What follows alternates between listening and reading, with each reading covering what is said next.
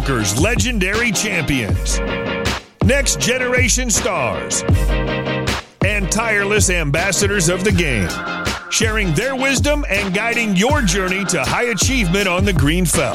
This is Chasing Poker Greatness with your host, Brad Wilson.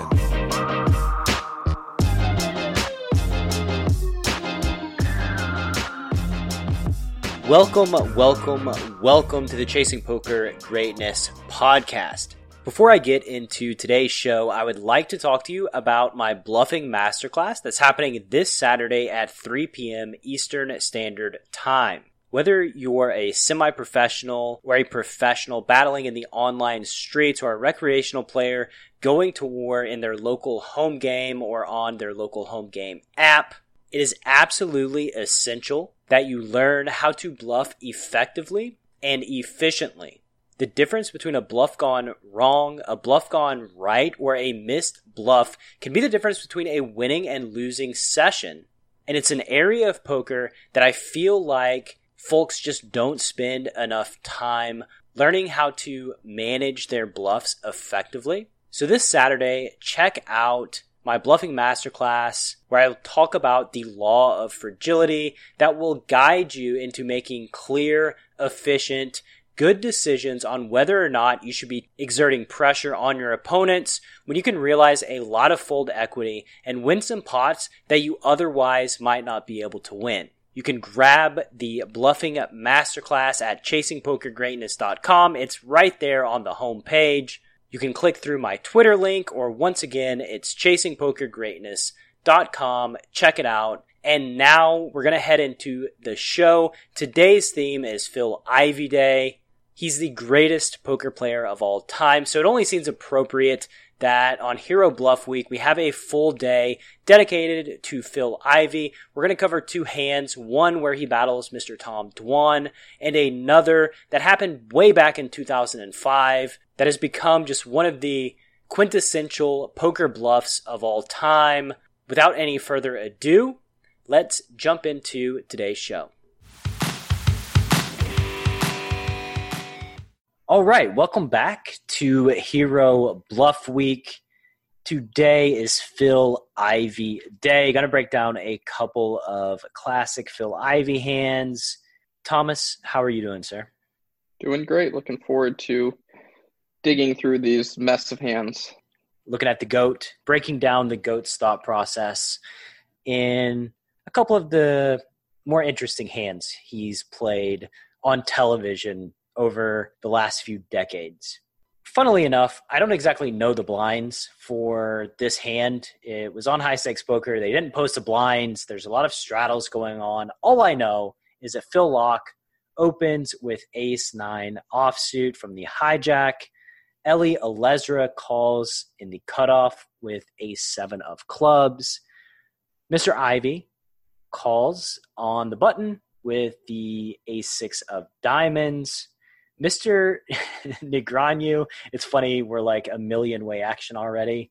Mr. Negreanu thinks about it, decides to call from the small blind with a jack and a three, both clubs. There's 17.6K in the pot. Let's break down these decisions before we get to Mr. Dwan in the big blind. First of all, how do we feel about the open and the hijack with ace nine off? I, I think it's just a hair too wide, especially in a game that trends to have too many people calling. I just don't see you making any money with this hand uh, when it goes five ways or four ways or what have you. Just good luck on an ace high flop, good luck on a nine high flop. And those are best case scenarios. I agree. Next, we have Eli Elezra with the ace of clubs, seven of clubs, flatting in the cutoff. How do you feel about that? So I, I don't blame him for calling here, especially back in the day. It seems like a hand that is really good to call and keep everyone in. Maybe you can flush over flush someone. Uh, that being said, I think there's more value in just going ahead and three betting it, getting position for the rest of the hand, uh, keeping your range uncapped, and just able to put a lot of pressure on your opponent from the get go. You also don't build a pot for the blinds to squeeze, which, spoiler alert, is going to be an issue in this pot. And now, we have Ivey who flats on the button with the ace of diamonds, six of diamonds. What do we think about this overcall? I, I think it's the exact same thought as Eli Elezra. I don't fault him for it. It seems fine, but again, squeezing with the dead money is just going to be better. Especially if you know that Unabomber's opening so wide, like with a hand like ace nine off. Really lean on your reads of your opponents in spots like this. Like, how wide are they opening? from the hijack and can I realize fold equity by squeezing on the button? I think these are this is really the north star that's guiding you in these spots on these decisions to go along with how insane are the blinds am i likely to get squeezed out and not see a flop like if there's a high likelihood you're going to get squeezed out from the blinds then you should opt to three bet here with the a6 it's just going to play much more smoothly going to have much easier decisions. If you get cold four bet, you get cold four bet. If Phil Laak four bets us, we have an easy fold with an ace and a six of different suits. Really, no harm, no foul. So I'm with you. I think we should just go ahead and three bet. But Ivey goes ahead and calls. And disclaimer alert, you know, this was about 15 years ago where strategy wasn't exactly where it is nowadays. Daniel Negreanu the final question. Flatting from the small blind with his jack of clubs, three of clubs. What are our thoughts on this? Brad, I, I don't think your listeners need me to, to break down that one. Uh. I, I think it's important, though, to at least say, like, this is just not a winning poker play. For folks that maybe look back on high stakes poker and don't really realize how the game's evolved over the years, this hand is just not good enough to call. Do not model your strategy on decisions like this. I would say that it would be a lot easier to justify a big squeeze with Jack three of clubs than calling out of position. In a best case scenario, we're taking a flop like four ways out of position with a Jack and a three. Just not very fun. I think I think there is one very important point that your listeners can probably learn a lot from is that even in the big blind, if if the action had gone the same way, this hand still is not good enough to call. It's going to have a lot of reverse implied odds four ways. So even though you're getting a million to one on a call, it's just not going to make the cut, even in the big blind where you're closing the action. Reverse implied odds. Can we break that down real quick? Right. So the idea is that let's say there's an ace jack three flop. We flop two pair. Great. We want to put all the money in uh, we're just going to get coolered by ace jack a decent percentage of the time. Or uh, let's say we flop a flush, return a flush. Our flush is medium strength, multi way. It's very plausible someone has a better flush than us uh, when we get there, and then we just get stacked. And jack high flops. Like jack high boards are especially troublesome because we don't really know how to continue on like jack deuce four right? Where we just flop top pair and somebody bets six ways. It's like, oh, okay, cool. We flop top pair. And now we probably ought to just outright fold this to one bet on the flop.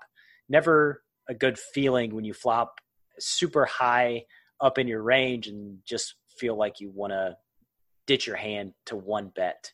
Thankfully for Mr. Negreanu, he doesn't have to deal with any of these problems because in the big blind we have one Tom Der Dwan, who's about 750k deep. The other relevant stack is Phil Ivey, who's sitting on a million, so he's got Der covered. Tom Dwan squeezes to 28.9k with about 17.6k in the pot. How do we feel about this sizing of Tom Dwan's squeeze? So I, I think the sizing is actually quite good with this many callers. I was trying to work it out earlier. Uh, so if there had been or an open and a call, I probably would have made it about 20. And then we've got a couple more callers on top of that. I think 28, 29K is fine. Um, I absolutely love his decision to squeeze here. Uh, it's just a really good spot when the original opener is too wide. Ace nine offsuit is actually probably one of the better hands that he opened from the hijack. I suspect he was a lot wider than this even. Uh, and then everyone behind caps their range quite heavily. So there's a lot of dead money, and especially if you get through Phil Laak, the hand's going to be relatively easy to play as the aggressor. It's just going to be hard for anyone else to call down. I agree. And for the record, Tom Dwan has the eight nine of spades, so it's a hand that conceivably, you know, we could call, close the action, take a multi-way flop. It's a good multi-way hand. That's not Tom Dwan's style, though, especially circa 2009 or 2010, whenever this hand went down. So Tom Dwan squeezes it, raises it up. Phil Laak obviously folds. Eli Elezra folds, and now Phil Ivey goes ahead and puts in the extra 25k with an ace six of diamonds. Negreanu mercifully folds from the small blind. What do we think about Ivey here flatting Dwan's squeeze? So it's kind of tricky. In theory, they're both very deep, so maybe you can just make this call. You're going to be in position for the rest of the hand. The the real problem's going to arise post flop, and your range is super capped. Uh, there's no way Ivey was going to be flatting Ace King or Ace Queen or better here. Uh, there's just going to be a lot of boards where you're going to be in really rough spots, especially versus a play like Tom Dwan, who can leverage leverage his stack against you very effectively.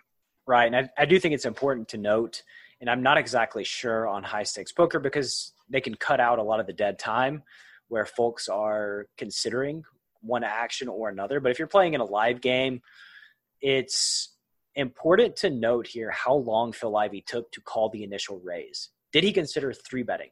This is going to give you clues as to the strength of this player's hand and this player's spot. If he just snap called it, that's one thing. If he thought for you know a good 10 or 15 seconds that's going to be indicative of something else maybe a more maybe a hand that could go either way right? Like a king queen off an ace jack off something like that where either option is is viable. So there's a decision to be made. Uh, with versus a snap call it's just an obvious hand that they're going to call an open raise with. We look at pocket pairs um, suited connectors suited aces hands like that. So anyway, Tom Dwan makes a squeeze. Ivey decides to flat with his ace of diamonds, six of diamonds. We take a flop of king of diamonds, queen of clubs, ten of diamonds. So Ivey gets pretty much his gin, right? He gets a nut flush draw with a gutter ball. Tom Dwan gets his gin, and that he can rep the world, and there's really not much Ivey can do about it. So now Tom Dwan starts out by betting 45.8K into about 73K. What are your thoughts on this sizing? I think the sizing is is fine. I think one key thing we don't want to do here is we don't want to bet too large so that we're representing a a very narrow range and we're also narrowing Ivey's range on the flop. So I, I want somewhere in the smaller, somewhere in the 35 to 60 percent pot range. I don't really want to see much bigger than that here. Uh, and if I'm Tom Dwan, I'm I'm looking to barrel off a lot of hands on most runouts. This board's just so good for us compared to uh, Phil Ivey. Uh, it's even even a basically no equity hand like nine eight suited. It's just going to be so difficult for Ivey to call down with most of his range. Yeah, it's just a board that smashes Tom Dwan, doesn't hit Ivey super hard. I'm with you. And one thing that I'd like to add on Dwan's sizing on the flop, when you're considering sizing in a spot like this, a bloated three bet pot, and maybe you don't have very much, or maybe you do have the nuts, a set, two pairs, something like that, you just want to choose the sizing with your bluffs that you would choose with your value because it gives you more credibility, it gives you more repability. You want to keep everything even. So I like Tom Dwan's sizing. I think it's great. And now we're on Ivey with his nut flush draw. What do you think Ivey should do? Should he ever be raising here? Should he just be flatting? We have a ton of depth. I, I don't think that he should really ever be raising here. Um, by raising, we're giving Tom Dwan a chance to uh, fold his bluffs already that we are ahead of. We've got the opportunity to flush over flush, calling down, and his strong hands are just never going to fold. So I, I don't I don't think there's a ton of merit for going ahead and raising this particular hand here, especially not on a board that really heavily favors uh, Tom Dwan. I mean, another good point is that Dwan can rep the flush. If we have a lot of pair plus gutter type hands and we're Phil Ivey, then Tom Dwan can turn some hands into bluffs and rep the flush whenever the flush comes in, just because we don't have a ton of flushes in our range as Phil Ivey. So I think that's gives more merit to flatting the flop and taking a turn, which Ivey, of course, does. And now we get a little blank, the three of spades. Now the action is on Tom Dwan. He bets 123K into 162K. What do we think of that sizing? So I, I think this sizing he can still value bet a hand like King Jack at, which is kind of nice to not narrow our value range. That being said, being super deep, I I would want to start threatening stacks uh, with my bet size on the turn, and I don't know if this sizing is going to do that because it looks like they started the hand about seven hundred fifty thousand deep. Um, so may, I I think that I would probably bet pot here. I think that's more important than allowing us to continue to bet with a hand like King Jack at that size. I think there's still so many strong hands that we have that can take that size. So I, I prefer a little bit bigger here. I don't know if Dwan really has King Jack in his range using this sizing. I don't think King Jack is a hand that you need to size up this big with. I think it's more likely if you're going to take a single pair, maybe Ace King, maybe you size up here on the turn more likely king queen king 10 queen 10 sets of kings queens and tens and then your ace jack i mean that's plenty value enough for our value range that uh, i think he's cool with betting this size with all of those hands and maybe choosing a smaller sizing with a hand that like king jack where he's likely got some domination versus jack 10 and queen jack those type of hands. Yeah, maybe including like nut flush draws in that sizing also, and then taking some of your no equity bluffs and putting them in this combination or in this this range. Yeah, the eight nine, for instance, is one of these yeah. one of these low equity type bluffs. It begs the question though, if he's betting the eight nine, is Tom Dwan bombing off all of his bricks here? All of his just nothings? I suspect so, and I think it's a good strategy uh, even though it seems insane to say that.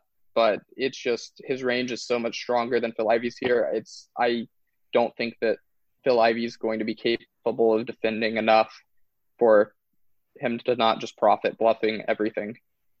It's really hard, right? This is what happens when we sort of cap our range pre-flop and we get an unfavorable board against a player like Tom Dwan. He's just going to punish us. And Ivey actually has one of the absolute best hands he can possibly have, where he has some outs to make the nuts. And so Ivey does go ahead and call the turn.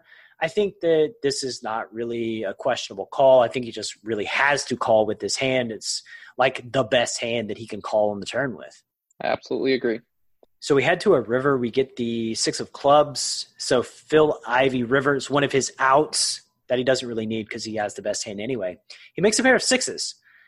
There's four hundred and eight thousand dollars in the pot. These pots on high stakes poker they get pretty big pretty fast, huh? yeah, it's uh, a little scary looking at these numbers. I can't imagine playing poker for these stakes. yeah, it's pretty insane. Four hundred eight thousand in the pot. Dwan bets two sixty eight. What do we think of this sizing? First of all, Second of all, we'll talk about Ivey and his decision. It's it's kind of an interesting sizing. I I think it's fine, but again, I think you have so many really strong hands that I don't see why you can't get away with just going absolutely ginormous here. And I don't know exactly how much money is behind at this point, but I I would be tempted for Tom Dwan to potentially just go all in, uh, even even if it's like a pot and a half over bet. He's got about two two eighty left, so he he starts this river with about oh, five five fifty. Yeah. Yeah, I, I prefer just going all in then. Uh, I think he has enough really strong hands. There's just not going to be much Phil Ivey can do. Uh, and we are going to lose a little bit more money with this exact hand when Phil Ivey does somehow have King Queen or King 10 and didn't raise it off earlier. But you have so many strong hands that are going to get additional value by going all in here when uh, Phil Ivey does have like King 10 or something like that, that I think an all in size is better.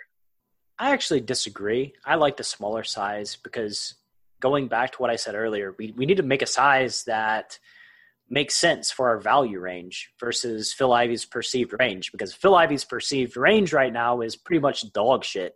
He doesn't have any value hands in his range. He's got a lot of marginal type hands. So why do we why are we targeting those hands with a massive river bet? I think that looks a little bit bluffier to me. And I think you realize maybe even more fold equity by sizing down and not sticking it all in the middle.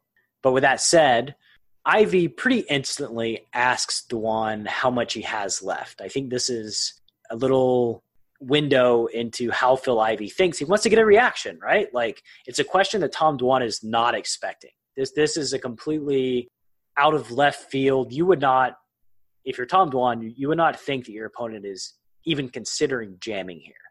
So trying to catch Tom Dwan off guard, trying to get a little bit of information where maybe he can, you know, put on his hero cape and make a sick call. Dwan doesn't really give away too much, just typical Tom Dwan, you know, 280, 280 left, and then he just stares at the board for like the next five five minutes. Ivey does tank for five minutes though, which makes me believe that he knows Tom Dwan is capable. He understands the situation very, very well, obviously, that this board is just crushing for Tom Dwan. He likely doesn't have any calls in his range, and he knows that Tom Dwan's very capable of exploiting that fact. Do you think Phil Ivey could ever call here? I personally do not, uh, even with all all of the factors that you suggested even if he's really really wide here he just has so many value combos especially like you suggested him using the the smaller sizing where he can now value about a wider range he just has so many combinations of strong hands at this point uh, that even if he were to squeeze every single suited connector and barrel off on them i'm not sure it would probably be a really close decision on whether Ivey's getting a sufficient price to call. So I, I, just don't think it's possible. I think that the the issue here is stemming from pre-flop. If if he had if he had squeezed pre-flop, uh, he wouldn't have ever gotten himself into this sort of predicament. Um, and that's one of the big leaks with just calling on the button there. I agree. It's an issue of compounding mistakes where Dwan's leveraging the board in his range versus a capped range. And, you know, Ivey just can't do anything about it. And sometimes that's poker. And really, the goal is to avoid these types of situations, even when you're Phil Ivey. Even when you're one of the best players in the world, you want to avoid getting yourself in these spots where people can just exploit the living bejesus out of you on boards like this just because we don't have any great value hands in our range. So Tom Dwan one, Phil Ivey, zero on Phil Ivey day of all days coming up after the break. We're going to review a hand that, quite frankly, I'm not sure what the hell was going on, but I'm going to give my best effort in reviewing it and sharing it. It's one of the hands that, you know, made Phil Ivey Phil Ivey. So stay tuned. You don't want to miss it. I want you to imagine that you're playing in your local home game. The blinds are 1 2. You're sitting with $200 deep. The cutoff and aggressive player opens to $6, and you look down an ace king offsuit from the small blind. You raise it up to $25 because you know that you have a range advantage versus this aggressive player. The big blind folds, and then the cutoff calls. The flop is 10 7 deuce. So we only have ace high, we miss the board, but we still want to put in a continuation bet. So we bet $20 and our opponent unfortunately calls. The turn is an offsuit 8, so there's no flush draw, and now we're at a decision point. We have 150 left. There's $90 in the pot. Do you continue exerting pressure or do you check and give up? Knowing which direction to take is the heart of my bluffing masterclass that happens this Saturday. For a $50 investment, you get knowledge that lasts you a lifetime. Making better decisions in just one spot like this pays for the bluffing masterclass over and over and over again. So if this is a spot that you struggle with, that you would like to gain clarity, have a clear methodology on whether or not you should continue betting, check out chasingpokergreatness.com, hop in the bluffing masterclass, and I'll see you on Saturday. Welcome back to hand number two on Phil Ivey Day, Hero Bluff Week. Thomas, today's hand is at the 2005 Monte Carlo Millions. We are heads up. Phil Ivey is the overwhelming chip leader. He starts the hand with about 4 million chips. Paul Action Jackson is heads up with Ivey here. Looking at Paul Action Jackson's Hendon Mom, Hendon Mom, Hendon Mob. He's got a number of first place wins in some smaller tournaments. This tournament was by far his biggest cash of his career, though. He is a pro. Just want to give some backstory before we jump into this pretty ridiculous hand. So, like I said, Jackson starts with 1 million. Blinds are 12K, 24K. So, Jackson still has a respectable 40 big blinds left. He limps the button with a five of diamonds, six of spades. Ivey goes ahead and raises it up with queen eight of hearts. Any thoughts on the preflop play so far? So there's two two strategies that uh, players like employing heads up. Uh, some people only have a raise first in strategy, and uh, being heads up, I think six five offsuit is still good enough to raise. Uh, but if you want to have a limping range, it seems like a good candidate to include. And with the the, bl- the blinds uh, being a larger portion relative to your stack, such as in the case in a tournament, it seems fine again. Uh, so I have no issues with the limp. Uh, Ivey's raise also seems pretty standard. His hand's strong enough to isolate versus the limp uh, and get a little bit more money in the pot. I'm fine with both pre-flop decisions here. Jackson goes ahead and calls, and now we have a flop of Jack of Hearts, Jack of Clubs, Seven of Clubs. So paired Jack with a flush draw, Ivey C bets 80k into 176. Thoughts on his C bet sizing here? Uh, I think it's it's quite a bit too large, uh, but I think that's with the luxury of of modern day knowledge versus back then. Uh, so I'd be looking to bet 45 to 60k. I think betting is fine. Uh, Ivey will have plenty of jacks. He's got a backdoor flush draw. He blocks some of the opponent's jacks, which is also good. So it seems fine, just a little bit smaller on the bet size. And in Ivey's defense, this is actually probably a small bet for back then. they they tended to go ahead and fire like 66 to 75% of the pot on their C bets. So Ivey is even still with a little bit larger than our liking, still is on the smaller side for his day, which is typical Phil Ivey. He's ahead of the curve, even back in 2005, 15 years ago. So we have questionable decision number one. Action Jackson, true to his name, opts to go ahead and raise it to 170K here. There's about 250k in the pot, so he's risking 170 to win 250. What are your thoughts on raising it up here with the five and a six? Well, I I think I think it's not a, a good decision. Um, you would want to have an aggressive raising range here because again, you do have plenty of jacks, so you are going to have enough hands to raise here. That being said, I would rather take a hand like 10 9 uh, that does have a gutter, it does block jacks to go ahead and choose to raise here. And I don't know that I would essentially min click raise it back. The price you're giving Ivey is absolutely insane. And it's something I see recreational players do a lot. And I just end up never folding a single hand when they use a size like this because the price is too good.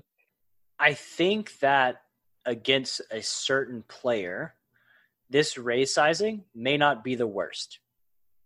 Against Phil Ivey, it's probably not going to end super well. Phil Ivey, like you just said, he's going to continue super wide. So it's not going to accomplish what we want it to accomplish. He's not just going to fire here and then fold with a high frequ- high enough frequency for it to be good. Ivey goes ahead and re-raises it to 320k. So now he's risking 320k to win about 500k. What are your thoughts on Ivey's bet three bet here?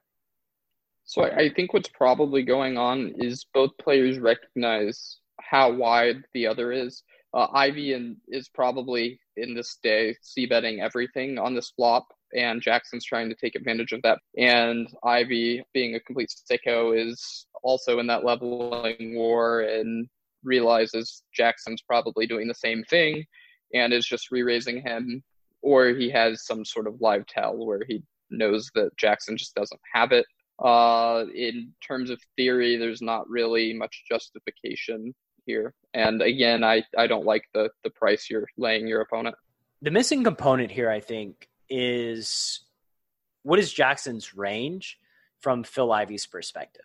Has Jackson shown a tendency to slow play his big hands over the course of this tournament? We don't have access to this knowledge, but if Ivey is thinking that Jackson is not going to raise a seven, so we can rule that out, right? Like Jackson is really just not raising a seven that often. Maybe Jackson has some flush draws, but if he's likely to open the flush draws, maybe he doesn't have many of those either. You know, his suited club type of hands. So this leads Jack X for Mr. Jackson. And if Ivey just doesn't believe that Jack X is going to going to raise here, and he's more weighted to just his air balls, it seems like a decent spot for Ivey to take a take a shot, invest a little bit more to fold out a wide range while also not investing so much that you know you just get you just get owned by the jack x's if they are raising here so ivey goes ahead and puts in the raise and now mr action jackson living up to his name re-raises to 470k so he clicks it once again. What what are we thinking now on bet number four on the flop? I I don't think I have anything too much to add at this point. It's the exact same dilemma as before. Uh, and if you're that confident that he's bluffing at this point, I I mean I'm just gonna put all the money in. We have six high. If if he does the same thing back to us, we can't call it off, even if we think he's bluffing. So let's let's put in the bet and and then Phil Ivey can't call if he has queen high. But I would just fold. Yes, I think folding is obviously going to be the more standard line. However, I think the reasoning for Jackson's re-raise is such that with ICM considerations, maybe he thinks Ivey can have Jacks on occasion, like Jack X. But what kind of sicko is going to put in the fifth bet here in this raising war with a bluff? And if you think Ivey's capable of bluffing, with his bet three bet, then you don't want to put it all in, get snapped off by a jack, and and that be that, right? So if you don't think Phil Ivey is going to be bet five betting, then maybe just putting in this fourth bet, leaving yourself with about 500k, so that you're not risking your whole tournament, is an okay strategy. It's it's almost like these guys are just playing chicken with each other and who's going to blink first. Unfortunately for Action Jackson, Phil Ivey's one of the greatest that's ever done it. So Phil Ivey goes ahead, puts in whatever bet this is, the fifth or sixth bet at this point. I can't even count it, and jams it in with his queen high, which is ironically the best hand. But basically, we just have to think that Ivey knows Jackson isn't taking this line with Jack X that Jackson's going to start calling at some point and let Ivey continue to bluff on the Turner River. So when he just keeps raising and re-raising, really he just doesn't have a value range here. I mean, this is what Ivey has to be thinking. There's nothing else that he could be thinking, right? Well, it's also possible that uh, you you mentioned earlier that Jackson might not take this line with a jack, but going back to pre-flop, maybe he's only been limping very weak hands and doesn't actually even have a jack in his range pre-flop that takes this line. And so if that's the case, this gets a little bit better. With that said, it could be that he doesn't even take a good jack, right? A jack that you would want to bet three bet, like king jack or ace jack. So he's capped at a hand like Jack Deuce. So if he's capped at Jack Deuce and those hands aren't going to be bet three betting or check raise four betting or whatever it is, just because they don't get called or they don't get action from the bluffs that they would want to, then yeah, it's just it's a game of chicken. And Ivey's got more chips in him, and Ivey's a sicko who's just not backing down and sticks it in. And you know, Jackson folds. Ivy has his queen high. The legend grows. Spoiler alert: Jackson does not win this tournament. Ivey Ivey takes it down in short order afterwards. Jackson looked pretty deflated after Ivey stuck stuck the last bet in, and uh, that'll conclude Phil Ivey Day on the Chasing Poker Greatness podcast. Thank you very much for watching this episode of the Chasing Poker Greatness podcast. If you would like to level up your bluffing game, don't miss the Bluffing Masterclass this Saturday at 3 p.m. There's a link in the description tab of this podcast, or you can just head directly to chasingpokergreatness.com. In my view, it's an awesome way to support your favorite podcast as well as leveling up your bluffing game. It's going to pay for itself many, many times over. 100% money back guarantee if you are disappointed in the contents of the webinar. So check that out, chasingpokergreatness.com, and I will see you next time.